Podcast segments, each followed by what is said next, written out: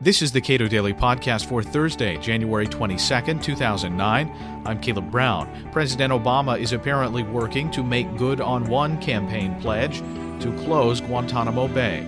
David Rittgers is a legal policy analyst at the Cato Institute and is a former Special Forces officer who served three tours in Afghanistan. He says closing the facility serves both justice and the fight against terrorism, and it couldn't have come at a better time.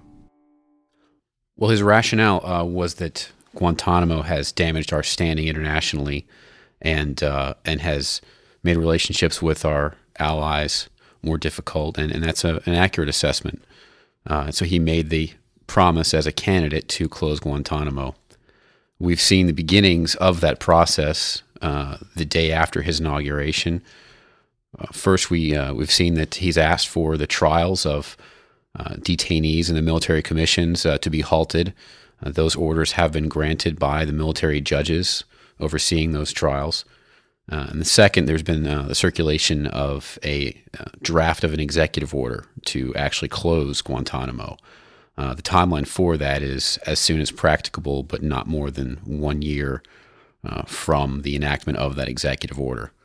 Uh, that may be a bit of an ambitious timeline, uh, but but even uh, 18 months at the outside is is really what we should be pushing for. So this is an uh, an ambitious and, and admirable goal. When people talk about detention, they refer to Guantanamo Bay, and you suggest that that's not really appropriate. No, and there's an honorable tradition in the military of giving quarter, of taking people prisoner and uh, and once you do that, you're responsible for their safety. Uh, that is among the finest traditions uh, that that uh, civilized nations military will uphold to take prisoners and treat them humanely.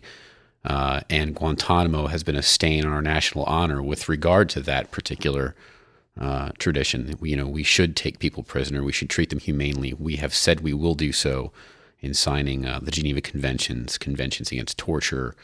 Uh, these are all things that, uh, that, that we should be doing. And Guantanamo has put a stain on the honorable act of giving quarter on the battlefield. Uh, Winston Churchill once said that uh, a prisoner of war is someone who was trying to kill you five minutes ago and is now asking you not to return the favor. Well, the honorable thing to do is to give them quarter. Uh, and by setting a moral example, it, it, also creates a contrast between us and those that were fighting uh, the Taliban and, and, insurgents and terrorists abroad because they don't give quarter. Uh, the last time, uh, uh, you know, anyone's taken hostage by Al Qaeda and traded for someone, uh, I point that out to me because hostages have a pretty poor track record in surviving detention from, from Al Qaeda. Uh, so it gets uh, it gives us a chance to show the world, you know, we are the civilized party in this struggle. Isn't there a risk though for uh, making this this this change? Well, no. In fact, it's it's smart on a number of levels. Uh, first off, it's smart procedurally, uh, and it's a good thing that Obama did it did ask for a halt to these trials up front because less than a week after his inauguration, the first another trial was getting ready to begin in the case of Omar Khadr.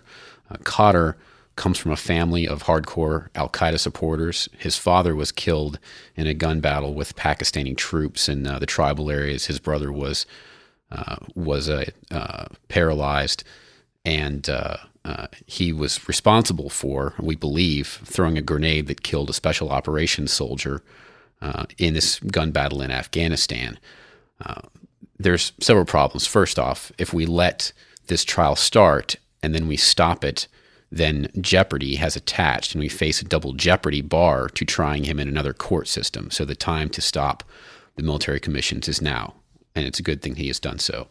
Uh, and second, the military commissions uh, were drawn up without the possibility of a felony murder prosecution.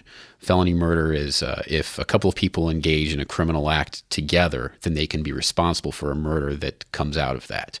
So the getaway driver in robbing a 7 Eleven is just as culpable as the stick up man. Uh, because with Khadr's instance, there's the possibility that someone else threw the grenade, having a felony murder theory available is a good thing, and the military commissions don't procedurally have that uh, in in their uh, uh, in their rules. So this allows us to take him into a federal court, which is an unimpeachable, uh, unassailable, gold standard across the world of criminal justice and, and show the world that these people that we're fighting are not freedom fighters, they're criminals. What value does the current system of the existence of Guantanamo Bay uh, have for people who really are trying to kill us? Well, it becomes a, a bully pulpit uh, where they get to play uh, both the freedom fighter and a martyr. And the problem with the mil- military commissions is that they depart from uh, accepted norms in terms of uh, criminal courts or uh, or military courts, courts martial. And because they have uh, lower protections for the civil liberties of those being tried, they have very loose evidentiary rules. And because they they can allow evidence in gained by torture, uh, they're not seen as credible across the world, and, and rightfully so. Uh, so the problem with this is, is it lets someone who is a terrorist and who really does want to harm this country uh, play the martyr and say, uh, first, you know, they're attacking our countries and they're doing these terrible things to us, and now they're attacking me with this uh, this illegitimate legal system that they've drawn up just to make a victim out of me.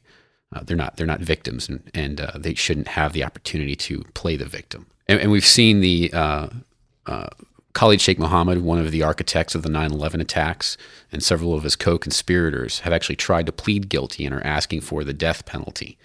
So, this is sort of one final martyrdom mission where they get to become martyrs and they can say, oh, they've convicted me in this illegitimate court and now they're going to. Uh, they're to sentence me to death and kill me, and there'll be it'll be one final propaganda mission for them.